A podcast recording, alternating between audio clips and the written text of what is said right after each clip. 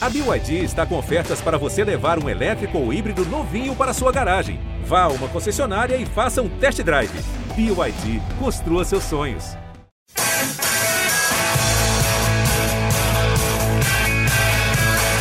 Bom dia para quem é de bom dia, boa tarde para quem é de boa tarde, boa noite para quem é de boa noite. E se você está nos ouvindo de madrugada, boa sorte. Eu sou Eduardo Rodrigues, setorista do São Paulo no GE e esse é um podcast especial porque uma notícia aí que a gente estava guardando nesta segunda-feira. Crespo cai, Crespo não cai, permanece para o jogo contra o Santos e a gente recebeu aí, é, apuramos né, essa informação desde ontem. O Zé tem, tem apurado junto com o Felipe Ruiz, o Praz. Hoje de manhã, eu, Hernan e Zé também continuamos aí nessa empreitada até que a nossa apuração chegou à definição de que Crespo continua assim no São Paulo continua como treinador pelo menos até quinta-feira, jogo contra o Santos às seis e meia da tarde no Morumbi, com a presença de público.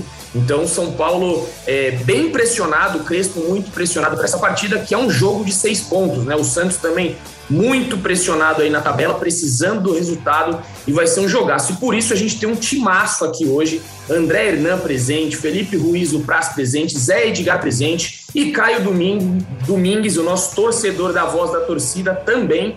E eu já vou passar a bola, não sei nem para quem é tanta gente, mas eu vou fazer igual o Leandro Canônico nos primórdios. Vamos por ordem alfabética. Então eu começo com o André Hernan, e esse podcast é ao vivo, vocês estão vendo obra aqui, né? Porque estamos em casa ainda. Mas, Andrezito, com você, saudades de você, meu amigo. Mas fala aí o que aconteceu nessa manhã turbulenta no CT da Barra Funda. Tudo bem, Edu? Timaço, um abraço a todos, prazer estar mais uma vez aqui com vocês. É, Para mim é muito claro é, o que ontem você tinha uma convicção caminhando para uma demissão, né?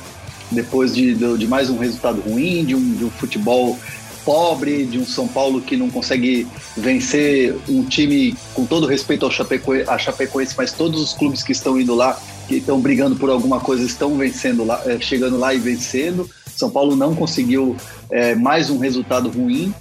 É, e assim, ontem tudo caminhava para a direção no seguinte sentido: olha, aqui tá difícil de segurar, olha, a coisa começa a ficar complicada.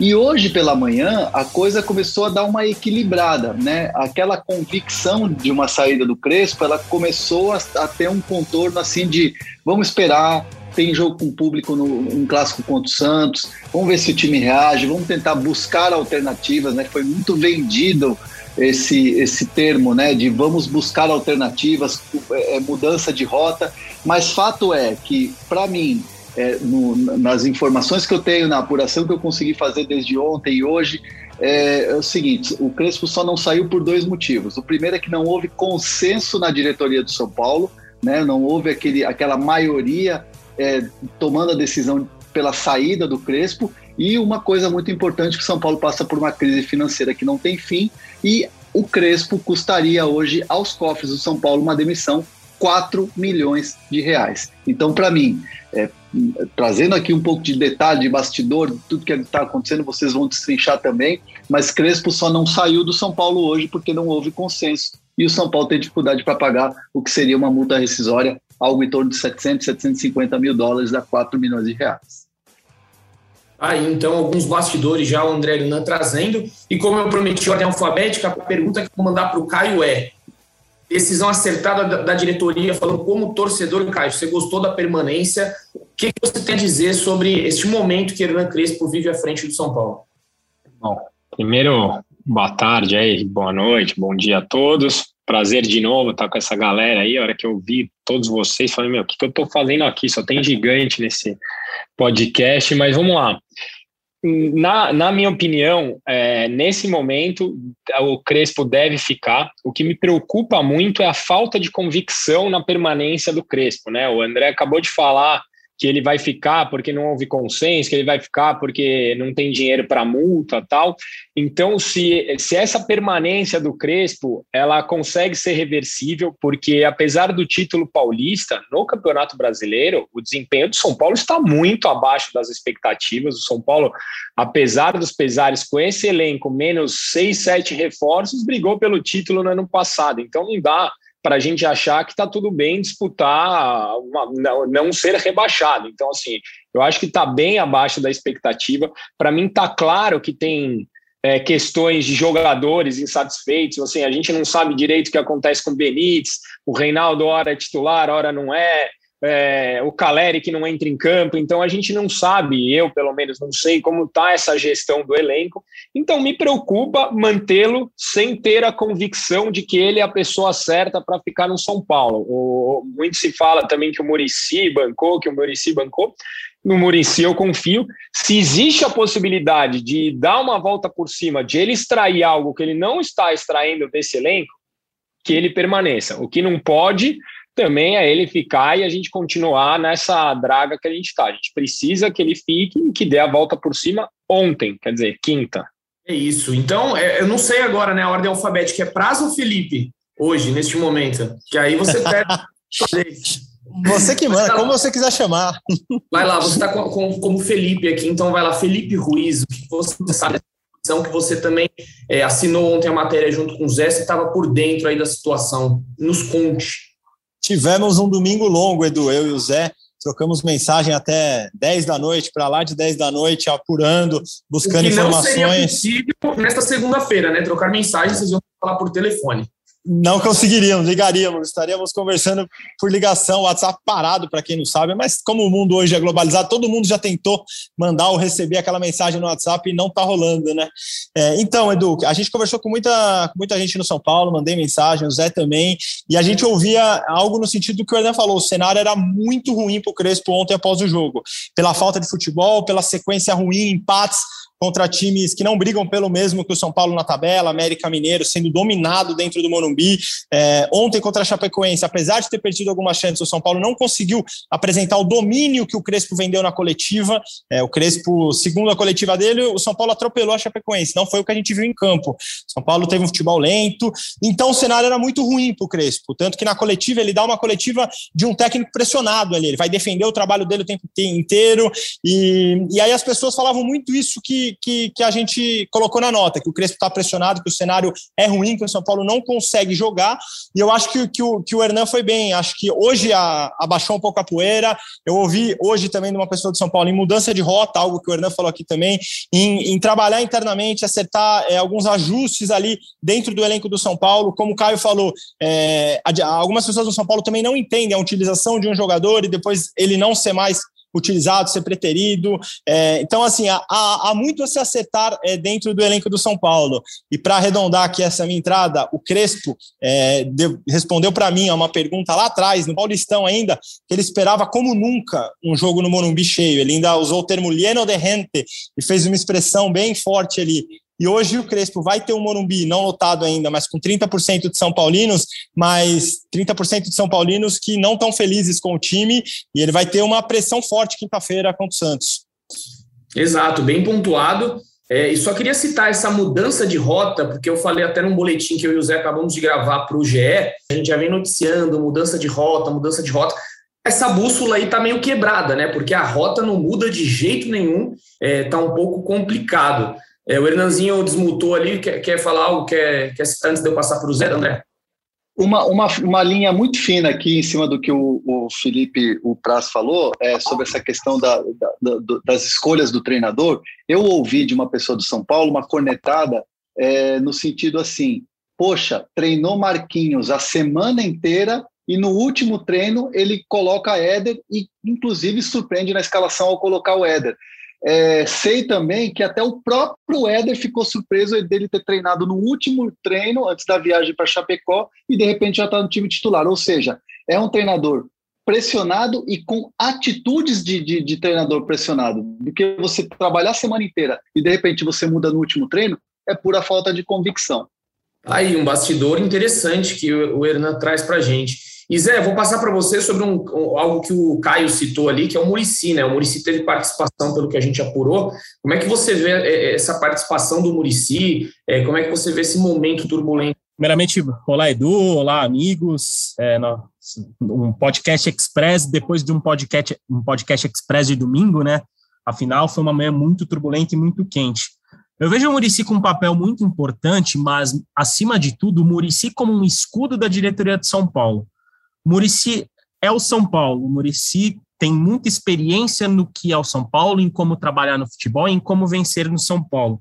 Então, é fácil no momento turbulento e no momento ruim recorrer ao Murici. E o próprio Murici tem essa iniciativa de né, ajudar, de querer falar e de dar um norte para a diretoria de São Paulo. Ah, pelo que a gente ouviu, né, Edu, e acho que o Hernan também pode confirmar, o Murici foi fundamental para a permanência do Crespo por apresentar argumentos na, na, na reunião de hoje. E só para pontuar, a diretoria de São Paulo se reúne toda segunda-feira, praticamente, né, para discutir como o andamento da temporada, discutir o trabalho do Crespo, discutir o nível de jogadores, ou seja, toda segunda-feira tem uma reunião, diríamos, uma reunião de feedback da diretoria de São Paulo, e por muitas vezes o Crespo participa de uma coisa ou outra, mas Nesta segunda-feira não foi uma reunião especificamente para demitir o Crespo ou não, mas obviamente diante de todo o contexto esse foi o assunto mais abordado e o Crespo, é, né, não, este, não foi abordado esse, esse, esse, movimento para tirar o Crespo imediatamente, né? Mas o Murici serve muito como esse escudo, Edu, e, e hoje ele foi fundamental para ser um escudo da comissão técnica, porque o Murici é um cara que defende continuidade de grupo, o Murici foi um cara que teve continuidade no São Paulo e, embora ele tenha conquistado campeonatos brasileiros na sequência, ele passou por momentos ruins. Inclusive, tem uma entrevista que a gente fez com o Leandro, Leandro Guerreiro, né? É, super vitorioso com a camisa de São Paulo. Ele, ele relatou para a gente uma história que o Murici esteve perto da demissão depois de uma, da eliminação para o Grêmio na Copa Libertadores, se não me engano, foi 2007. Caio que a torcedora tem a memória muito melhor do que eu acho que pode lembrar. O Murici teve muito na corda bamba naquela época, e, e, o grupo de jogadores foi esse escudo que sustentou o Murici no cargo. E, e depois o resto é história, e o Murici venceu muito mais ainda pelo São Paulo depois dessa ocasião. Então o Murici né, serve como esse escudo e serve como um norte para a diretoria de São Paulo desde a chegada dele, por méritos do trabalho dele, mas também porque é um cara que pode sustentar muitas decisões ali na frente e bancar muitas decisões. A gente sabe que o Murici tem boa relação com o Crespo, é um cara que mantém muito diálogo com a comissão técnica e que nesse momento apareceu como alguém que, diríamos assim, dá uma nova chance para o Crespo, mas pelo que a gente vem conversando, pelo que a gente vem ouvindo, a gente sabe que é uma situação perto do insustentável, e esse insustentável pode virar né, na quinta-feira por volta das oito e meia da noite, caso o São Paulo não vença ou não desempenhe um bom futebol contra o Santos no Morumbi. Queria fazer uma pergunta para vocês, cara. Essa semana, aquele que a gente não pronuncia o nome, deu uma entrevista falando que um dos grandes problemas desse grupo era o mental que era um grupo que oscilou bastante, que era um dos fatores de não, a gente não ter ganho o brasileiro no ano passado.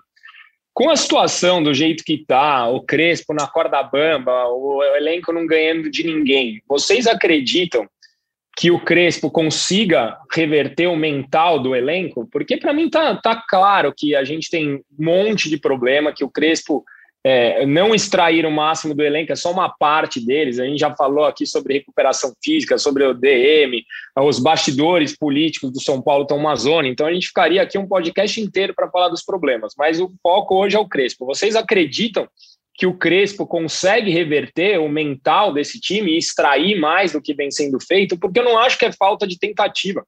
Ele pôs três atacantes, ele tira três atacantes, ele vai no 4-4-2, ele vai no 3-5-2 e o time não rende. Vocês acreditam que é possível ainda? Eu acho que esse jogo contra o Santos ele vai ser fundamental, né, para essa virada de chave ou não, né? É, a, a, gente sabe que, por exemplo, o, os jogadores do São Paulo, alguns têm, é, já questionaram isso internamente da marcação individual, né? Que é algo que é, é, é a escola é, do, do Crespo, né? Que vem de Bielsa, né, que eles, eles entendem lá, o Juan Branda, que é o assistente, já conversei bastante com ele na beira do campo ali, ele fala, olha, o, o, o Bielsa é o papa da marcação individual, então é algo que o, que o Crespo tentou implementar no São Paulo, só que isso precisa de tempo, precisa de trabalho, precisa de, de, de, de você ter um ambiente saudável para você implementar certas é, possibilidades de, de é, táticas, ideias táticas de, de, de jogo. E o Crespo está assim, muito correndo a, naquela esteira, né? Corre, corre, corre, não chega a lugar nenhum. Por quê? Porque é pressionado por um resultado onde teve um, um título importante, mas depois você ficou 10 rodadas sem vencer. E aí vieram as eliminações. Então, assim, ou o time responde na questão psicológica nesse clássico contra o Santos, que me parece ser um jogo perigoso ali, de é, é, confronto direto de zona de rebaixamento, ou então você vai ter que ter uma mudança brusca. E eu entendo que nessa semana de preparação até o clássico, eu acho que os maiores pressionados vão ser os jogadores nesse sentido. Por quê? Porque se, se de repente sobrar para o treinador na quinta-feira e você tiver um insucesso no resultado, troca o treinador, chega alguém com ideias novas e esses caras vão ter que responder. Então, assim, o Murici, que é um cara muito inteligente, vai saber colocar na cabeça dos caras que está na hora deles responderem também. Então, acho que tudo faz parte de um processo de uma última tentativa ou de últimas tentativas antes de uma mudança drástica, uma mudança forte que, que, que essa gestão vai ter que fazer na comissão técnica. Queria falar um negocinho do Murici e também ouvir é, tudo que vocês disseram sobre o quão fundamental ele foi na manutenção do Crespo. E isso que o, que o André acabou de falar, do Murici agora é, falar muito com os atletas, acho que isso vai acontecer. A gente entrevistou o Nestor é, a semana passada, eu e o Zé, e por conta da pandemia, o Nestor falou para a gente que o Murici não era tão atuante com o elenco, até pela idade dele, por ser um profissional de mais idade. Ele, então ele participava muito menos ali com os jogadores. Com o Crespo não, com o Crespo ele tinha muito bate-papo, reuniões ali toda semana, com os jogadores menos. É, eu acho que como a pandemia ela deu uma melhorada, a gente vai ter até torcida nos jogos, acho que o Murici vai ser atuante. Eu acho que o Murici vai fazer de tudo para a manutenção do Crespo, para a mudança desse trabalho e para os jogadores entenderem a responsabilidade que eles terão a partir de quinta-feira, a partir desse jogo contra o Santos, que é uma decisão, é um dos jogos mais importantes do ano, pelo momento que o São Paulo vive tudo. Então, acho que o Murici vai ser esse fiel da balança, vai fazer o trabalho com o Crespo como ele já vinha fazendo, mas agora vai interceder muito mais com os jogadores, pelo momento ter melhorado, por ele conseguir agora falar mais com os jogadores, com os mais jovens, como o Nestor, que a gente conversou e falou que nem tinha tido ainda tanto, tanta relação direta com o Murici, acho que a tendência é isso mudar agora. Acho que o Murici vai, vai interceder muito mais com o elenco do São Paulo. É, e, e só entrando nesse bonde para falar da, da questão psicológica do São Paulo que o Caio perguntou, é, psicologicamente, o São Paulo, o, o, o, trabalho do Hernan Crespo da comissão técnica conseguiu, é, diremos um, não diremos um, acho que um feito impressionante seria forçar demais, mas possuem méritos pela própria questão do Campeonato Paulista, porque o São Paulo que começou o Campeonato Paulista é um São Paulo que perdeu o Campeonato Brasileiro depois de liderar por sete pontos e a gente sabe como foi a reta final de Campeonato Brasileiro. É um, é um time que, apesar da chegada de reforços, né, tinha esse peso muito grande da, do fim da era Fernando Diniz, né, e, e, por tudo que aconteceu no Campeonato Brasileiro. E, esse, e a chegada do Crespo e o trabalho do dia a dia deu uma renovada, principalmente naquele período de um mês ali que o São Paulo ficou sem trabalhar, aliás, sem atuar por conta da, da pandemia de coronavírus, né? Aquele mês foi muito importante para o São Paulo, inclusive, recuperar a confiança e a partir dali o São Paulo embalou e, e sagrou campeão paulista. Eu, na minha visão, eu acho que o Crespo, por toda a experiência e pelo que ele já fez no São Paulo, ele tem esse esse métier, ele tem esse, essa, é, esse tamanho para conseguir recuperar psicologicamente os caras, mas obviamente tudo vai depender do campo, porque a confiança, a gente vê que a confiança está abalada em alguns jogadores que estão tentando muito menos do que tentavam no Campeonato Paulista. E eu acho que essa presença mais atuante do Murici que o Praça citou é fundamental para isso, porque se tem alguém que acredita no trabalho da comissão técnica ali na cúpula de São Paulo é o Murici Ramalho. Eu queria, eu queria só entrar aqui, né, já que a gente falou aí de continuidade no trabalho, a gente falou do Murici, a gente falou, é, comparou um pouco é, o trabalho com o Fernando Diniz, o SofaScore, é, dá os créditos aqui, né, fez uma postagem ontem que eu achei muito interessante, que é comparando as primeiras 23 rodadas do Crespo com o Fernando Diniz. É claro que é difícil a gente sempre fazer essas comparações, mas eu acho os números muito alarmantes. É, vou citá-los rápidos aqui para a gente debater em cima desses números. É, depois de 23 rodadas no ano passado, o São Paulo era primeiro e hoje 13 terceiro. Aproveitamento de 68% versus 40%. Gols Pro é, é, assustador. São 41 gols em 2020 contra 19 em 2020. O São Paulo tem um dos piores ataques da competição. Gols sofridos, 20 a 24. O Crespo perde de novo. Grandes chances é, convertidas, 46% a 41%. E chutes para marcar, o São Paulo precisava de seis, é, ponto, né, sete chutes para marcar um gol, e hoje precisa de 10 chutes para marcar um gol. São números que assustam. E eu acho que assim, a continuidade ela é importante sim, só que o Crespo tem que dar, um, tem que dar uma resposta. Não adianta o São Paulo chegar no final agora da competição, imagina ficar fora da Libertadores. É, vai ser um, um, um rombo gigantesco para as contas do clube do ano que vem, e aí vai é, deixar tudo bagunçado. Vai ser uma roda de novo gigante no São Paulo ano que vem, é, tudo de novo, aquela coisa. O São Paulo não consegue engrenar. Precisa de continuidade? Precisa, mas eu acho que passou da hora do Crespo dar uma resposta. Ele tem uma parcela de culpa sim, os jogadores têm uma parcela de culpa sim, e a diretoria que eu acho, né? O Alexandre Losetti falou isso, eu acho foi perfeito. Este elenco é desequilibrado. Você tem 10 atacantes no time e você tem dois meio-campistas, de fato. Então é, é, um, é, um, elenco totalmente desequilibrado e essa parcela de culpa ela é dividida, só que o Crespo também tem a sua parcela. André Hernan levantou a mão, tem direito à palavra. Ah, eu, eu, entendo assim que é um pouco injusto a gente fazer uma comparação de Crespo, Crespo e Diniz, porque primeiro o Diniz ele foi é, contratado pela antiga gestão que o Raiz sempre bancou a permanência do Diniz. É, o, o Diniz sempre foi bancado pelo Daniel Alves, que hoje já não, fa não faz mais parte do São Paulo, inclusive saiu da maneira que saiu com essa atual gestão. Então, assim, a, a atual gestão, a partir do momento em que aposta num treinador, é, um treinador que te entregou já logo de cara um título. Tá muito mal? Tá muito mal. Precisa melhorar muito? Precisa melhorar muito e principalmente ele precisa ter mais convicção, ele precisa ter mais confiança no trabalho dele. Então, assim, eu, eu vejo que são dois momentos distintos da história do São Paulo recente que eu acho que não cabe a, a comparação. Não dá para dizer que o Diniz é melhor para o São Paulo hoje ou que o Crespo seria campeão se tivesse aquela possibilidade de sete pontos na frente é, que tinha no, na liderança do Brasileirão quando o Diniz estava à frente do São Paulo. Acho que o torcedor também, é, é claro, entra muito nessa questão do emocional, do passional, o Caio pode falar sobre isso, mas é, eu acho que, acho que precisa ter a consciência de que são momentos distintos, são direções diferentes é, é, e, e, são treinadores também que, é, ao mesmo tempo, por exemplo, Diniz, a gente é, não era assim, era jogo a jogo. No próximo jogo, Diniz será demitido se não vencer aí ganhava ponto. Então, assim, é, é, são até pressões diferentes que eles exercem e eu acho que os números são bacanas, a, a postagem é muito legal, mas eu acho que não, não orna, não cabe você fazer uma comparação com esses dois profissionais.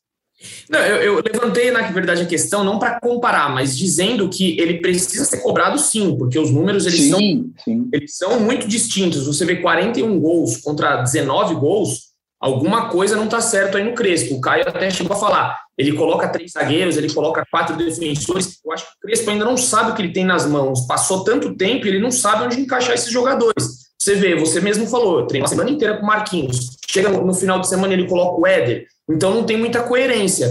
Os melhores jogos do São Paulo na temporada, eh, defensivamente, na minha opinião, contra o Palmeiras, a gente já debateu isso aqui, foram, foi com quatro defensores. Aí ele insiste no próximo jogo, ele joga bem com quatro defensores, chega no próximo jogo, ele muda para a linha de três zagueiros de novo. Então acho que algumas. É, jogou muito bem com o Lisieiro, Nestor e Gabriel Sara. Chegou no próximo jogo, ele tirou o Lisieiro do time. Então são algumas coisas aí que é, precisa ser questionado. Não sei o que o Caio acha, como torcedor, se tem que rolar esse questionamento. Eu acho que, claro, que tem que questionar, sim. Mas eu, eu, diferente de vocês, eu não lembro as fontes, eu leio tanta coisa do São Paulo, cara. Os números que realmente me preocuparam foram uns que alguns desses postaram que o São Paulo é o primeiro do Campeonato Brasileiro em número de passes errados. São Paulo é a sétima pior zaga do campeonato. São Paulo é o pior ataque da competição. São Paulo é o time que mais precisa de chances para fazer. A gente lidera um monte de itens negativos o quanto isso é responsabilidade do Crespo e o quanto isso é responsabilidade dos jogadores, sabe? Eu acho que isso que me, me assusta muito mais, porque ontem, por mais que o, o Rigoni seja o grande nome do São Paulo na temporada, não foi o Crespo que perdeu o gol de cavadinha, entendeu? Acho, que a gente está deixando de lado a responsabilidade desses mesmos caras que perderam o brasileiro sete pontos à frente. E vocês falaram aqui no começo, ah, porque agora com o Murici entrando, a responsabilidade dos jogadores vai começar. Cara, esses jogadores já deveriam ter a responsabilidade desde que perderam o Campeonato Brasileiro do ano passado. A gente está aceitando eliminações horrorosas desde o ano passado. A gente tem aceitado derrotas em clássicos, como foi a, a Libertadores. A gente tem aceitado tanta coisa. Já caiu o Diniz, o Crespo está balançando. Até quando a gente vai jogar a culpa só nos técnicos e não responsabilizar o cara que perde o gol, o cara que dá passe errado, o goleiro que quer fazer gracinha e joga a bola para escanteio. O quanto é responsabilidade do, do, treinador e o quanto é irresponsabilidade dos jogadores. Para mim, é isso aqui é meu grande questionamento. E se esse treinador, que a diretoria não tem convicção, mas bancou, tem condições de mudar esse cenário, que para mim é horroroso. E, e, e, e, tem uma questão que eu acho fundamental e que a diretoria deveria tomar à frente, que é o seguinte: se é para bancar o Crespo, que banque o Crespo, não adie alguma decisão possível que, que ficou muito próxima de ser tomada nesta segunda-feira.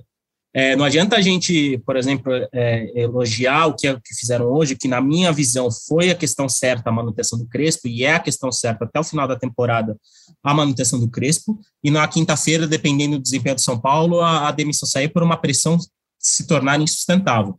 Então, se é para bancar, que banque, que criem alternativas e que cobrem o Crespo como ele vem sendo cobrado, porque o, o, o que o, uma impressão que dá e que é cada, cada vez mais evidente para mim, olhando de fora e analisando os jogos de São Paulo, é que o Crespo ainda é um treinador que não tem o tamanho de São Paulo. O São Paulo é o primeiro clube grande, definitivamente grande da carreira dele. Ele não encarou como treinador uma pressão que ele, como ele tem encarado agora, e ele, nas partidas, conforme ele tem que buscar resultado, conforme ele tem que criar alternativas, ele não tem encontrado.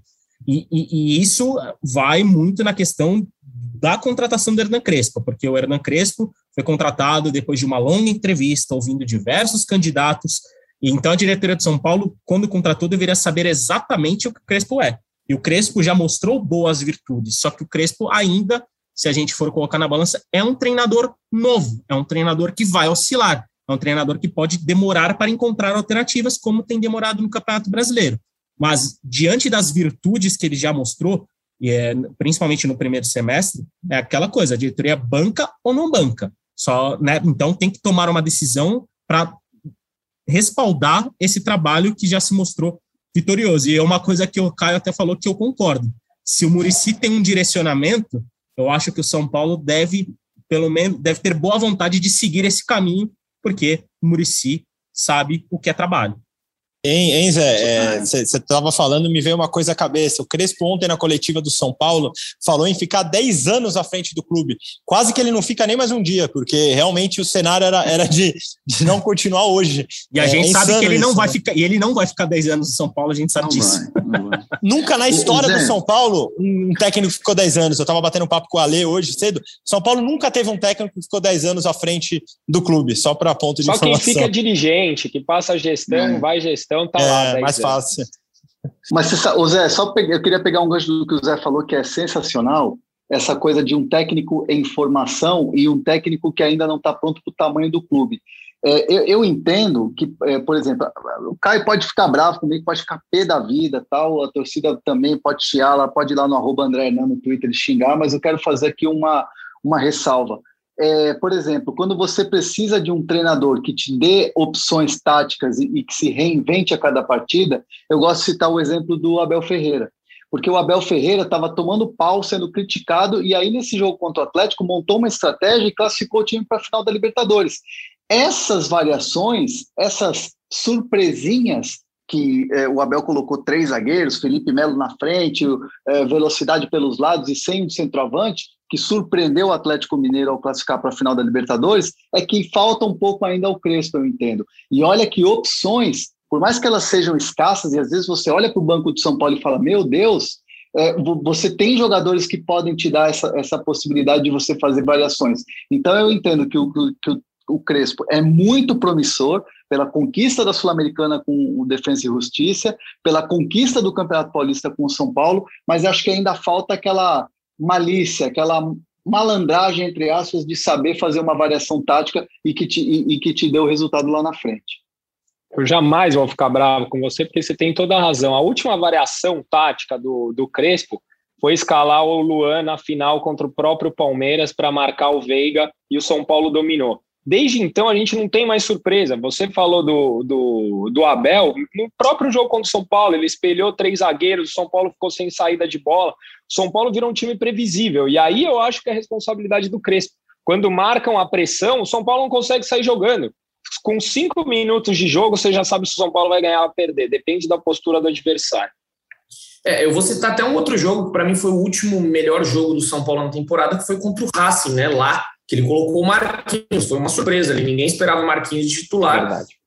Então, teve um determinado momento da temporada que ele conseguiu surpreender, só que ele não, ele não tá conseguindo mais esse elemento surpresa que a gente gosta de falar no futebol, né? Sim, e, e, e vale, vale a gente ressaltar que no momento ele tem praticamente todo o elenco à disposição, né? Com exceção do Daniel Alves, é. que saiu, né? Que a gente já falou, mas, por exemplo, o Marquinhos já voltou, o Orejuela trabalhou normalmente nessa segunda-feira pode ser uma opção na lateral, então o Crespo está ganhando Cara, opções para poder variar esse time. Ele vai ter que ter esse trabalho, vai ter que fazer esse trabalho para poder reencontrar uma nova versão do São Paulo que possa tanto respaldá-lo quanto né, cumprir o objetivo que ele se propôs. Afinal, é, o discurso do Crespo é muito claro e da diretoria também, porque financeiramente também é fundamental São Paulo ir para a Copa Libertadores de 2022. E a conversa que começou no G4 hoje já está no G9. Então, digamos assim, que o Crespo tem até uma missão facilitada diante do, do, do elenco que ele tem para poder melhorar esse time. E, e, tudo isso vai passar por quinta-feira, que é um dia fundamental para ele e para o elenco. depois de ontem ficar no G15, eu já estou feliz. É. Mas então, Caio, a gente vai chegando aqui esse, esse podcast mais especial relâmpago. E aí vou, vou terminar então vou dar as considerações finais para você. Quero saber se você já comprou o seu ingresso para quinta-feira, se você estará no Morumbi e se a coisa ficar feia, você vai vaiar, Caio. Isso que a torcida quer saber. Eu estou concluindo com sucesso o meu curso de masoquismo. Hoje eu demorei duas horas e meia para comprar um ingresso online, porque além de tudo, nosso fornecedor de ingressos não é, não é fácil.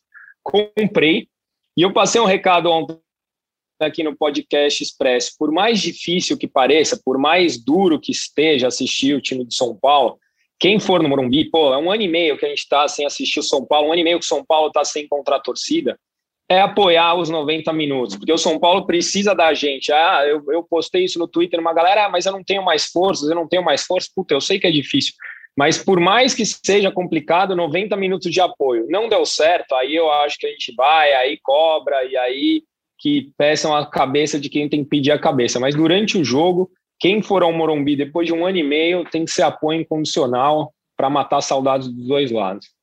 Ô, Caião, fez o tal do check-in? Porque além de comprar o ingresso, tem que fazer o check-in, né?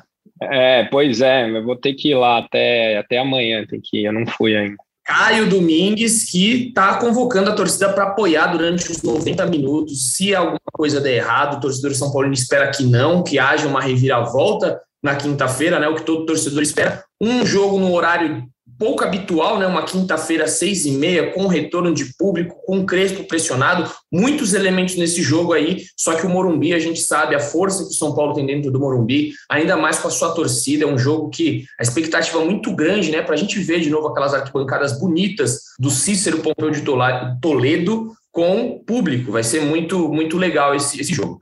É, e vou passar agora, então, para o André Hernan, depois desse pedido do Caio para a torcida apoiar. O que você espera para esse jogo quinta-feira e traz sempre aquela sua última que você guarda na manga, André.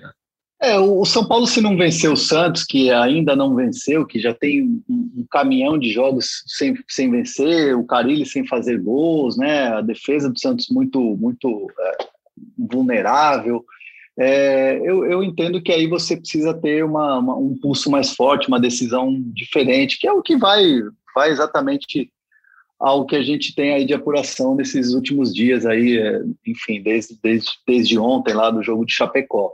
É, e, e, o que eu queria deixar uma última informação aqui para o torcedor é que assim o São Paulo já está com o planejamento em andamento para 2022. E, evidentemente, vaga na Libertadores significa um outro tipo de planejamento, e sem vaga na Libertadores é uma coisa mais escassa, uma coisa mais é, controlada no, na, na, questão financeira. E o que me disseram é o seguinte: grande nome para o meio-campo, que é o que o São Paulo precisa, e já está lá na, na, na, planilha de, de necessidades para 2022, um jogador de meio-campo, um cara que faça o time jogar, algo que o Benítez não conseguiu fazer.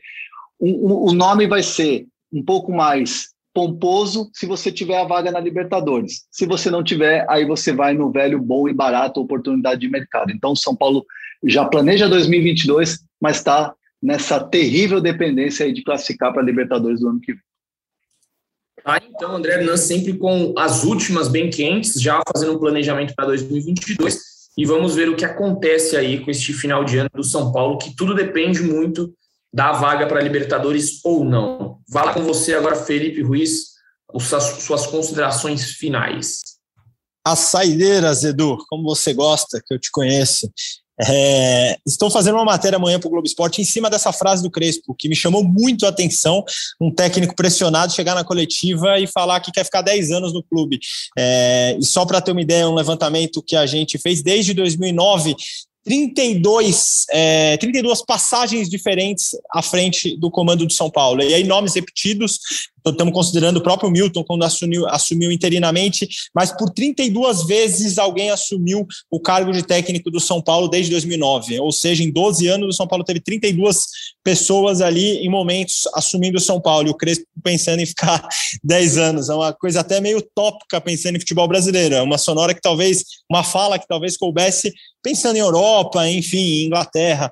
E a última, é, não é só o Crespo que vai ver a torcida do São Paulo pela primeira vez, é, jogadores como Nestor, Luciano, que se firmaram depois, é, não, não chegaram a jogar ainda com a torcida. O próprio Zé pode falar também aí. Entrevistamos o Nestor, ele falou muito sobre a expectativa, o quanto ele quer ver o Morumbi com torcida. Então vai ser, vai ser bacana também para esses jogadores. O Luciano, que chegou muito bem e que nunca teve a oportunidade de jogar é, com a torcida do São Paulo no estádio. Sempre bom demais estar aqui, Edu. Aquele abraço. O Felipe Ruiz, que nem gosta de uma poesia na, nos momentos da, da, das coletivas. Né? Se sai um, um, momento poético ali, Felipe Ruiz torna aquilo um grande VT. A gente sabe como esse garoto gosta de uma poesia, é um, um apaixonado pelas palavras. Então, muito bem, a gente vai esperando ansioso por essas matérias que estão por vir aí no Globo Esporte. E com vocês, é, então, dê suas considerações finais aí. É, o que, que você espera essa quinta-feira, o que espera do futuro tricolor em 2021? É isso. Novamente, Edu, obrigado por essa grandíssima reunião, podcast extremamente estrelado nessa segunda-feira, devidamente do tamanho que o torcedor do São Paulo e a torcedora de São Paulo merecem, né, diante de tudo que aconteceu na manhã desta segunda. É, será uma como a gente né, já bateu muito na tecla, será uma semana muito importante para o futuro de São Paulo, porque a pressão que a diretoria tem em relação ao trabalho do Crespo em, é, dentro do, do, próprio São Paulo é, é muito grande e vai depender muito do andamento do jogo de quinta-feira para esta questão se tornar perto do insustentável ou menor com uma resposta do time no clássico contra o Santos. Então, é, o São Paulo vai ter uma semana tensa, uma semana turbulenta, mas uma semana que pode mudar muita coisa caso a equipe reencontre minimamente o bom futebol e vença o clássico contra o Santos. Só para reforçar, o time não vai ter o Arboleda no clássico contra o Santos. O Arboleda já está com a seleção equatoriana, né? Vai jogar a data FIFA com as eliminatórias, então está fora da partida de quinta-feira. A rodada das eliminatórias, inclusive, começa na quinta-feira, né?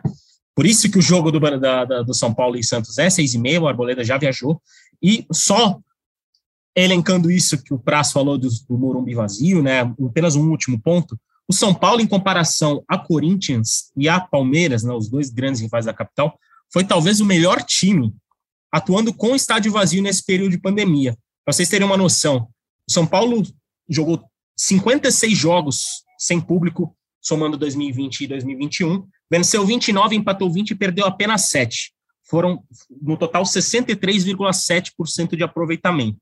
Ou seja, números relativamente bons para um contexto extremamente desfavorável, mas, obviamente, com o público no Morumbi a situação melhora e melhora cada vez mais, porque o São Paulino está com muita saudade, foram 18 meses longe, mas nesse período o São Paulo acumulou bons resultados, embora as derrotas pontuais foram extremamente é, traumáticas, né? Como a gente já relatou muito aqui nesse podcast. Obrigado, Edu, obrigado, Praz, obrigado, Caião, obrigado, Hernan. Estamos aí, qualquer coisa é só chamar. Muito bom, Zé. É a minha grande curiosidade da vida que jamais será respondida. Se tivesse torcida, quem seria o treinador hoje? Será que os jogadores da base que subiram teriam tanto destaque no ano passado? O que seria é, esse São Paulo de 2021 com torcida? Eu tenho muitas dúvidas. O que queria acontecer? Então, é algo que a gente já até debateu, né? O Prazo fez uma pergunta uma vez numa coletiva que ele gosta dessas viagens aí. Foi para o Diniz, né? Se eu não me engano, você perguntou para o Diniz o que, que ele, se tivesse torcido, o que, que seria do São Paulo. Ele respondeu lá, fez uma viagem maluca. Pro próprio. Inclusive, ele usou a frase que futebol sem torcida é que nem cerveja sem álcool, meio sem graça, né? Verdade, teve essa daí. Mas enfim, vamos ver o que acontece quinta-feira. Retorno de você, torcedor, que faz é, esse espetáculo do futebol respirar. Então a gente vai ter de volta o torcedor. Agradeço a todos que estão aqui, André Hernan, pelo seu tempo, Caião, Praz, Zé Edgar. E voltamos a qualquer momento com mais informações, com últimas informações de André Hernan aí nos telejornais da Sport TV, da Globo, porque ele não para. Estamos aqui no GE também para te informar sobre tudo. Valeu, galera. Um beijo no coração e um abraço na alma de cada um de vocês.